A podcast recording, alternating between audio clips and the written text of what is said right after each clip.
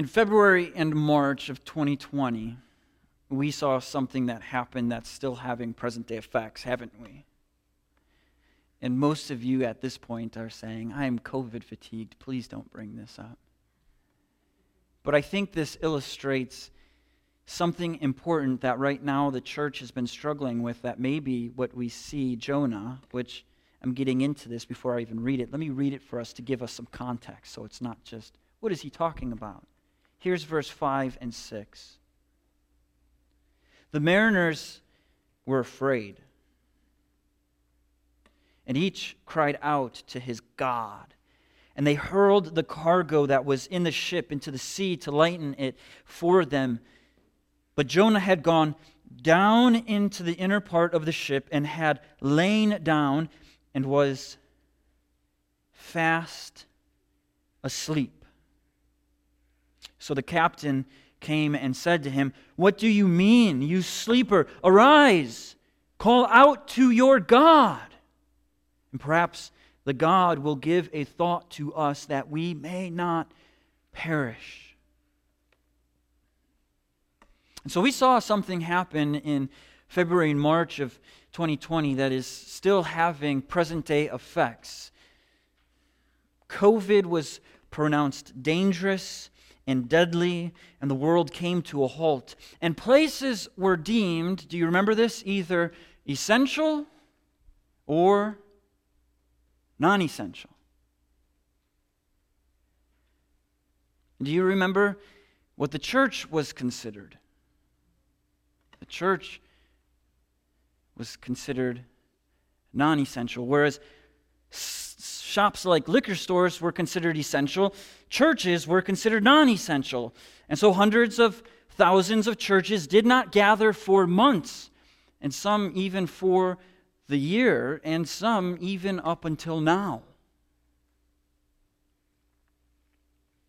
Now, when the church was labeled non essential, there happened to be an outcry from Christians. The Christian community cried out, How could this government label the church as non essential? Some ignored that and put their heads down and rebelled, staying open. Others continued and cried out, This is persecution. This is overstepping our religious freedom. Which, maybe to some extent, that was happening.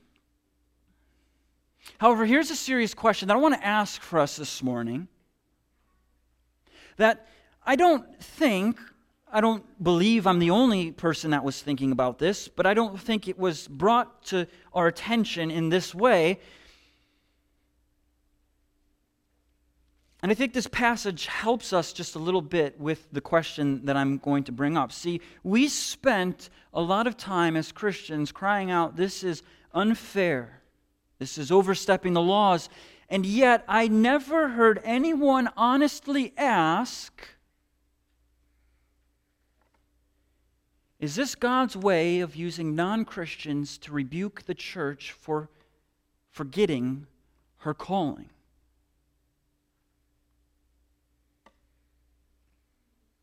Are you awake? Or have you been sleeping under the deck? In the stowaway? Is our church awake? Or has it found itself a comfortable place to cozy up in and to ignore the problems and anger and chaos at hand? You see, last week we saw Jonah running from his responsibility to go and call out against the great and evil city of Nineveh. God had called Jonah, the prophet Jonah, to go to the great and evil city to call out against it. And what Jonah does instead is gets up and flees to Joppa to run to Tarshish from his responsibility. And the only question is is why would a prophet go through so much Why would a prophet so close to God, who knew the theological facts about God, who had the intimate relationship with God, get up and flee from God? So much so that this book tells us that Jonah tries to get away from the presence of God. He tries to get away from the presence of God. Well, it's out of Jonah's deep hatred towards Nineveh. It's about Nineveh being enemies of Israel. It's about Nineveh being a different ethnicity and not the nation of Israel than Jonah. And so Jonah, out of his deep hatred towards Nineveh, says, Forget this. I'm leaving. I'm going. And so, what we're seeing right here during this scene, during this passage, is a prophet gone rogue. Jonah's gone AWOL. He's deliberately disobeyed God's command to go and call out.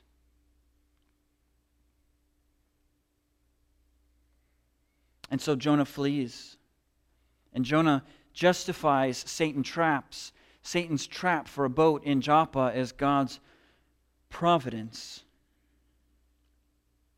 And as Jonah is being rocked to sleep in the ship, there is a storm that God sends to get Jonah's attention.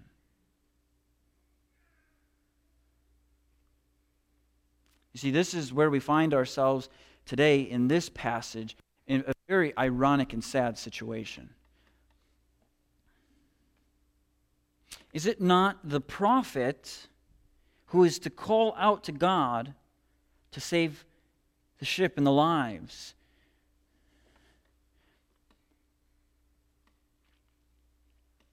Or is it the pagan? And when I say pagan, let's interchange that just with non believer, non Christian.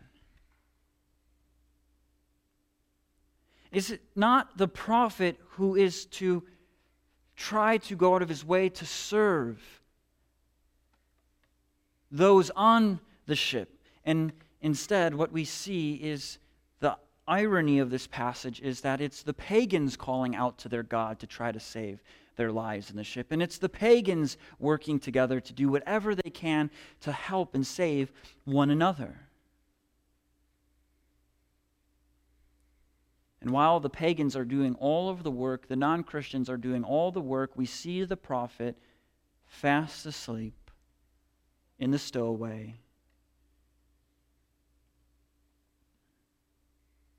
So, what, what we see in this passage is God using the pagan captain to wake Jonah up, to snap him back into reality. Israel has been called to be a city on a hill, a light to the nations. And the prophet was to proclaim the words of God. And now we see a prophet down, tucked away under, so his light will not shine at all. And here's the thing, too. I remember one time before a basketball game in college, our, our uh, head coach came in with a uh, thermometer and a thermostat and he said, Gentlemen, today's an important game, and if we don't go out right away and give it all we have, then we will not win this game. And there are two ways that you can respond. You can respond like a, a thermometer. The thermometer takes the temperature, it rises to the temperature. Or you can be like a thermostat that sets the temperature. And this is how God has used the church throughout the life to set the temperature for the world, for our nation, and even more important and closely at hand, our city. But when the church falls asleep, we should not be surprised when things get chaotic and out of control. We just shouldn't. And so we come to verse 5, and it shows the absolute panic and chaos that's going on. It tells us that the mariners were afraid. I mean, just imagine with me here. Let's put ourselves in this picture. What a storm this must have been if there were a group of rough and tough guys that sailed these seas constantly who were afraid. Now, if there's any group of, of guys that would have laughed in the face of a storm, it would have been experienced sailors who sailed this sea consistently. Sailors, even and especially professional sailors, have steel like nerves. You know, I hate going on boats. If I can't see the land, I'm not going on a boat. If I don't think I can swim to land, I'm not going on a boat. But here there are these sailors who laugh in the face of storms that are now afraid. They're panicking. If, if, if you don't believe me that sailors are like this, there's a show called Deadliest Catch. Those guys are absolutely crazy. The waves that come up on the ship that knock them over and they just get back up and go back to work is absolutely insane. This is the type of sailors that we're dealing with here. Sailors that wouldn't have been easily scared of the sea. And yet, the storm that God has sent is so severe that the mariners are afraid. And so we're going to see these mariners respond in a few ways that's important. The first way is we see the, the sailors responding by prayer. Is this not what our passage says? Then the mariners were afraid, and each cried out to his God. They prayed.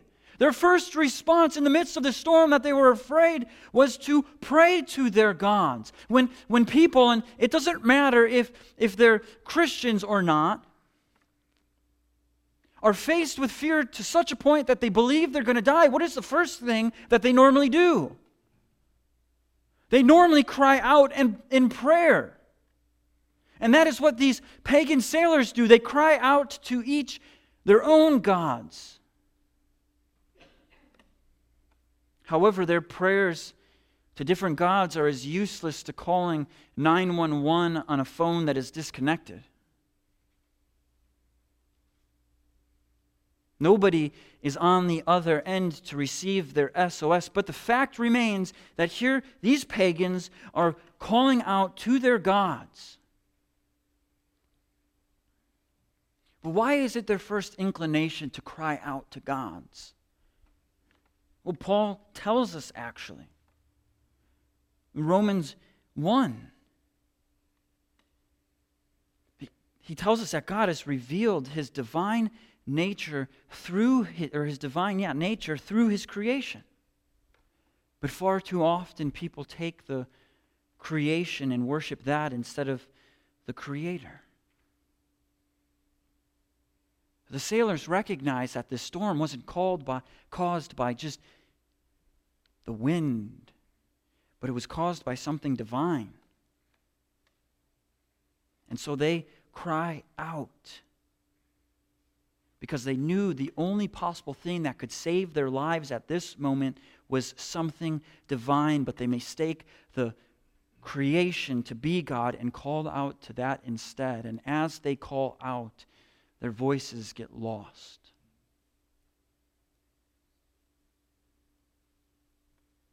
Have we not seen this world cry out to its God, hoping to stop the chaos that it's been experiencing?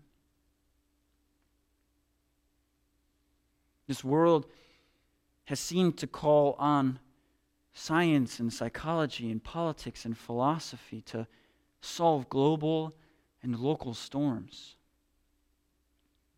Look, and this is not me saying that those things are wrong. A tree is not wrong when it's worshiped. It is wrong to worship a tree because it's idolatry. A tree was created by God as a beautiful masterpiece for our benefit. So the things I mentioned are all good, but when they are elevated to the point of this is what will solve our problems, this is what will bring peace on earth.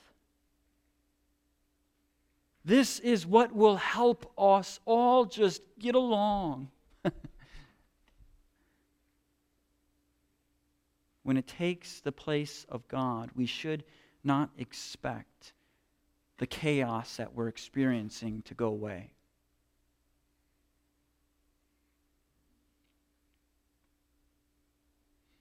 Instead, what happens is it only numbs things down for a while. It only numbs things while, be, while people only increase in becoming more selfish, more me centered, and more angry. Which makes what the sailors do next unthinkable.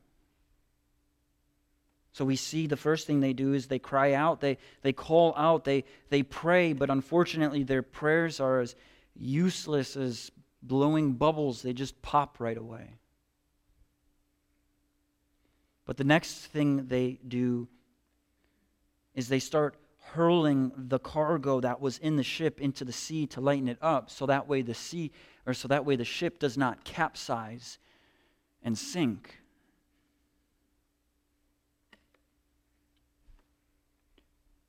This is these men's livelihood.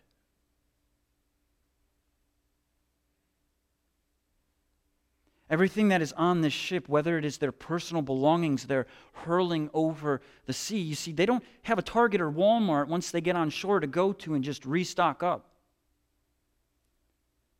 And so they're throwing their personal belongings that could have taken them a while to get overboard. They're taking their livelihood, their income, and they're throwing it into the sea. All so that way they can serve one another and hopefully save the next man next to him. They're coming together to try to solve the problem of how do we bear this storm? How do we get through this storm? We need to get rid of our own personal belongings and the thing that brings income into our lives. These men are trying to think how can I save the person next to me? By working together with each other. Let us throw our money literally into the ocean or sea. And so each man is not thinking about how to save himself, but each man is thinking about how to save one another. And what we call this is God's common grace. I've got a definition here for us by a, a theologian who's, who's passed now for a while, Louis Berkhof. Berkhof. He's a, a theologian, and, and he explains common grace like this. And this is important for us to understand what's going on in this passage and just what's going on right now in general. Common grace curbs the destructive power of sin. It maintains a measure of the moral order of the universe, thus making an orderly, orderly life possible distributes in varying degrees gifts and talents among men, promotes the development of science and art, and showers untold blessings upon the children of men. You see, he doesn't say children of God, he says children of men. Common grace is God's grace extended to all mankind. So that way we don't implode, because if God's common grace wasn't here, then things would get out of hand pretty quickly.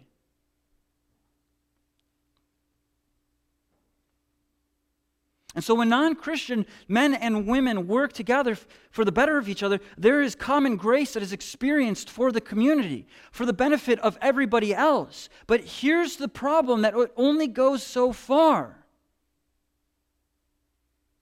It's like putting a band aid over a cut artery. You may cover the wound,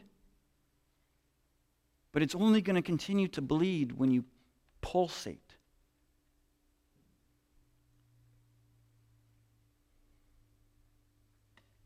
But this is a book about Jonah, isn't it? And I've just spent the last maybe 15 minutes talking about a group of sailors. Where in the world is Jonah? The man of God, the prophet. while all of this commotion is taking place, Jonah is sleeping. Jonah's fast asleep. Think about it.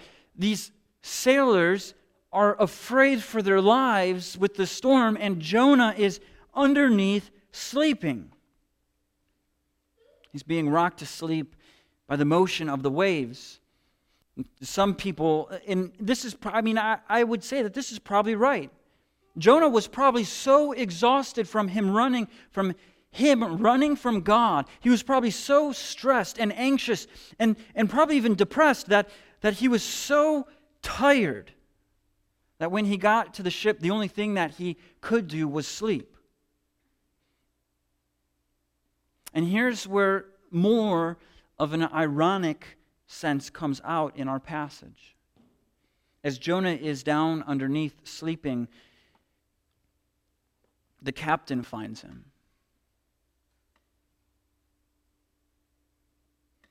And what Jonah hears next must have been a nightmare.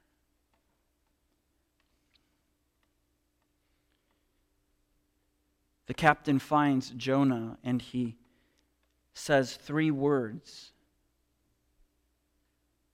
Arise, call out.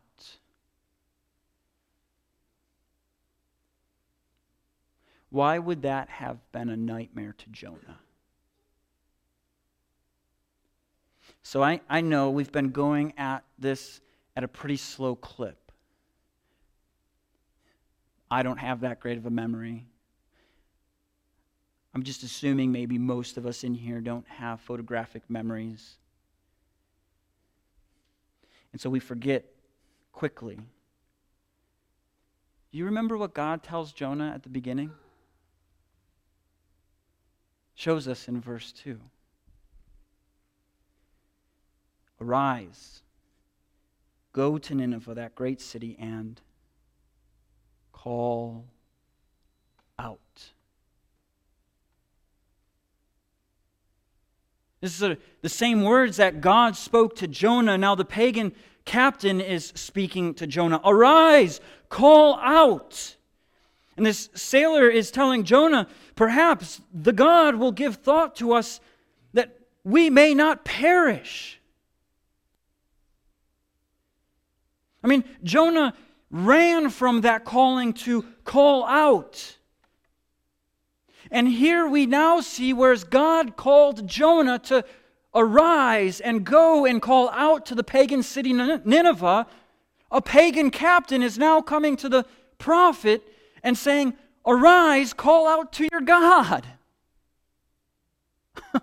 if that's not a rebuke, then I don't know what is. Jonah was to not go to God and call out. He was to go to the city Nineveh and call out. And now the pagan is saying, No, now call out to your God. God is rebuking Jonah through this captain.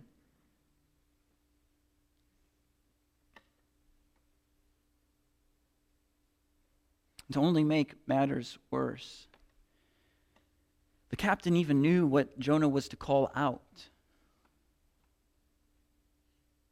Call out so that we would not perish. This is why Jonah did not want to go to Nineveh in the first place.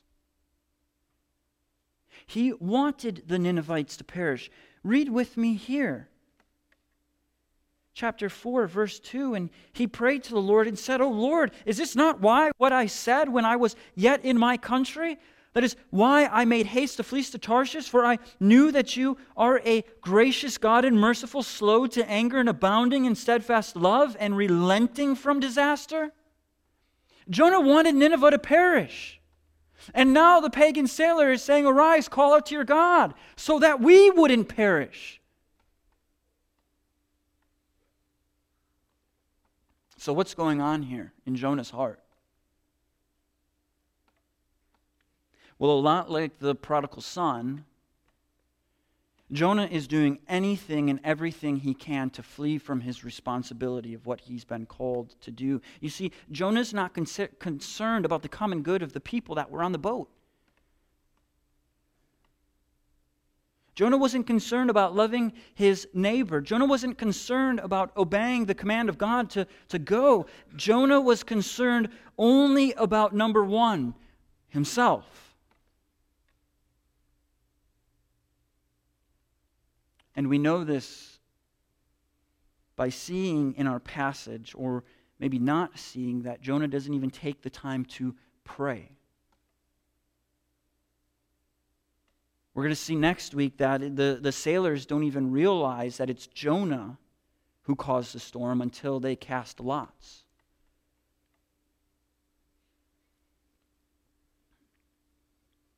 And so here we have Jonah on the boat, now awake, justifying to himself I knew I shouldn't have gotten on the boat.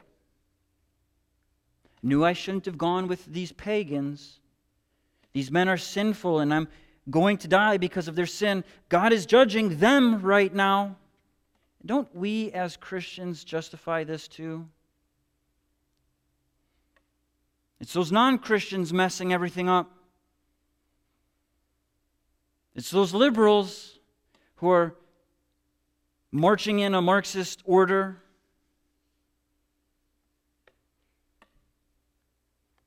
But this is a question that we have to ask ourselves that we can gloss over far too quickly if we don't look at it. And remember, why did God send the storm in the first place? Was it the disobedience of the sailors? No.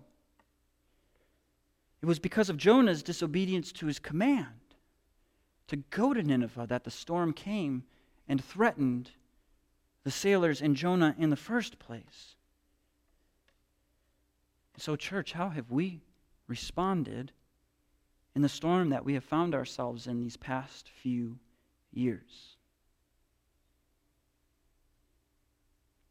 Sleeping? Pointing the finger?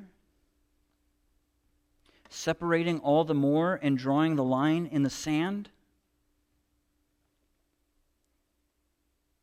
Is God calling his church to wake up and not fight some type of cultural battle, battle, but to repent for their sin of sleeping and only caring about finding comfort in this life?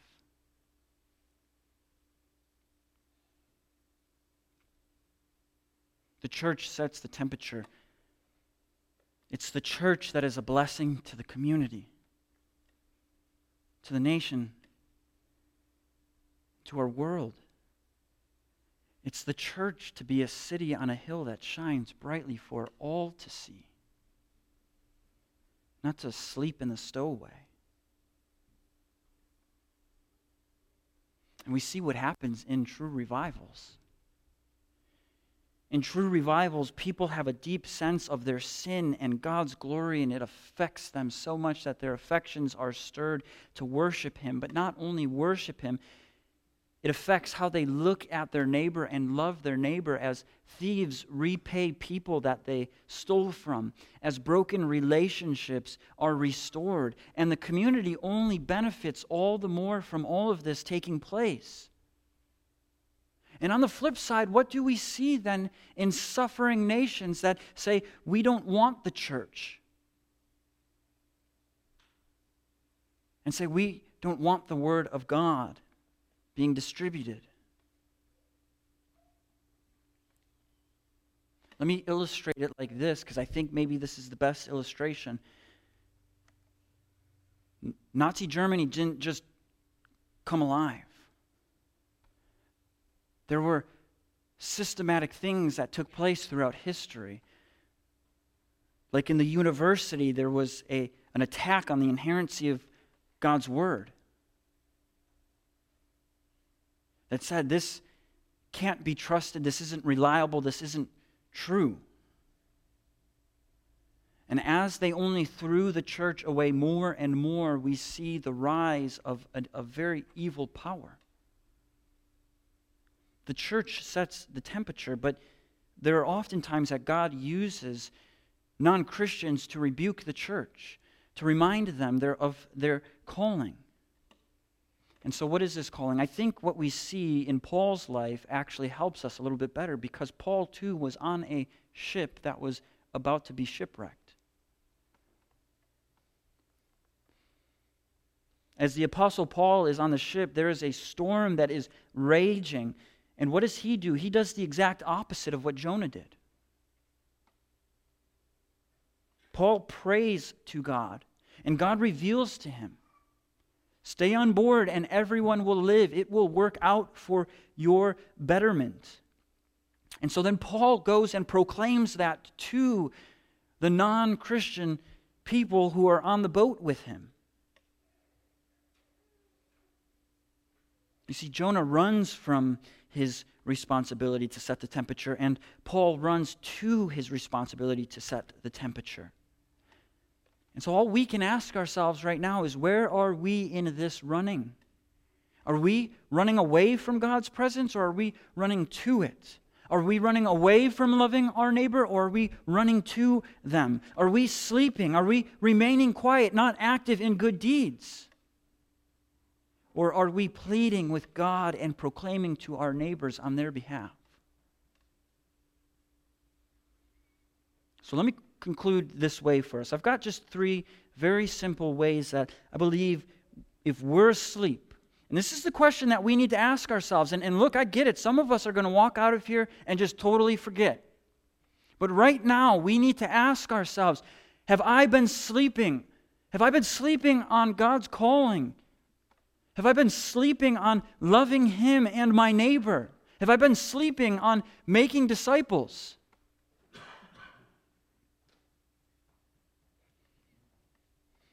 So we're going to see three implications. The first is this Arise, church, arise and call out. What do I mean by that? I mean, pray. Pray. God's people are to be a people of prayer. There's a reason why the disciples asked Jesus, Teach us how to pray. Because prayer was such a fundamental truth, such a fundamental aspect of Jesus' relationship and communion with the Father. We need to be a people of prayer. We need to call out to God. But we first need to do it in a humble posture, coming and confessing. Our prayers should be filled with confession, confessing of our own sin, our own proneness to hide away for the sake of our own comfort, our sin of pointing the finger and blaming others, our sin for passively not contributing to the common good and not proclaiming. We must arise and call out and pray. The second, after prayer, is proclaim. As we see, or as we will see, it is only until Jonah is pressed that he actually proclaims. Don't wait. This world needs hope. The, look, this is such an angry place that we live in. You go on Facebook and the first five posts that you probably see will be angry posts. We need hope. People here in this life need hope because sin does not bring hope, it only shackles us. And this hope has made himself known to us. So, what am I to proclaim? Proclaim this there was another who was on a boat in the middle of a storm. And when his disciples called out to him, he got up and rebuked the storm. Point people to Jesus. Point them to Jesus. People need to be reconciled back to God, and He can do that. Jesus died for sinners. Jesus died to reconcile sinners back to Himself so that they would be restored. And so we, as people who are being restored, go out and see the gospel pro- proclaimed so more people can be restored back to God. People need to hear this message of, of love and grace. As I've said, and as I've continued to hopefully try to persuade us, is that this book, Jonah, the main theme of it is that God has a tender and gracious heart towards sinners. And people need to hear this message before it's too late and they end up in hell. So we have to pray, we have to proclaim, and sorry, I'm not good at alliteration. People need to contribute to the common good of their communities. You can't just sit back and wait for the city to take care of itself.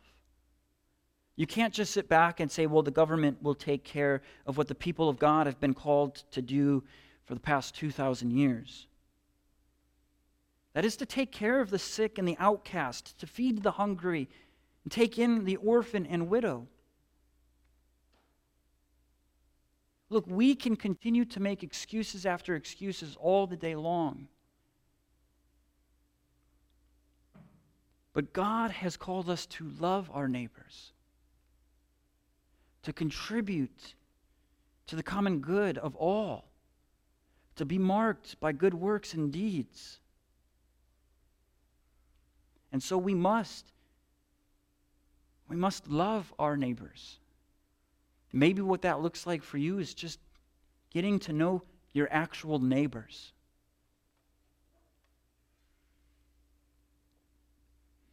So I believe that right now the church the church is at a crossroads. And so what we need to ask ourselves here, right here as individuals, as a church, is this. Am I sleeping? Is God calling me to wake up? Has the church, my church, have I been more concerned about preaching my own gospel, encouraging my own way, rather than proclaiming the true gospel?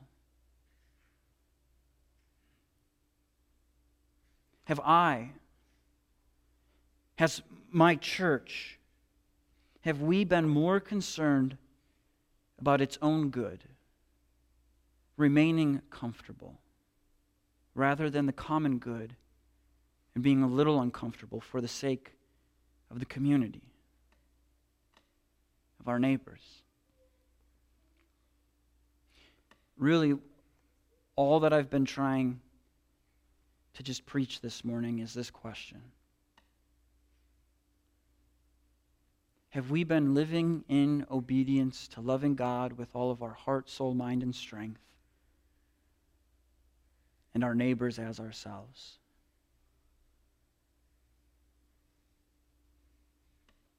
Are we committed to that? Or are we sleeping? Let's pray.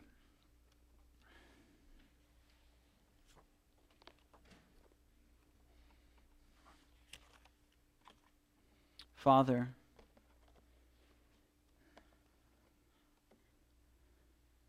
wake us up.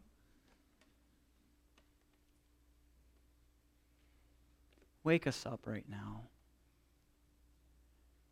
Cause us to be so deeply affected and moved by the radical love that you've shown us that we can't help but just to obey you, to love our neighbors, just like Jesus has loved us God, use us. Use us today. Use us right now. Stir our affections to something greater than just ourselves. God, if we've been running or if we are asleep, then wake us up. Pray this in your Son Jesus' name. Amen.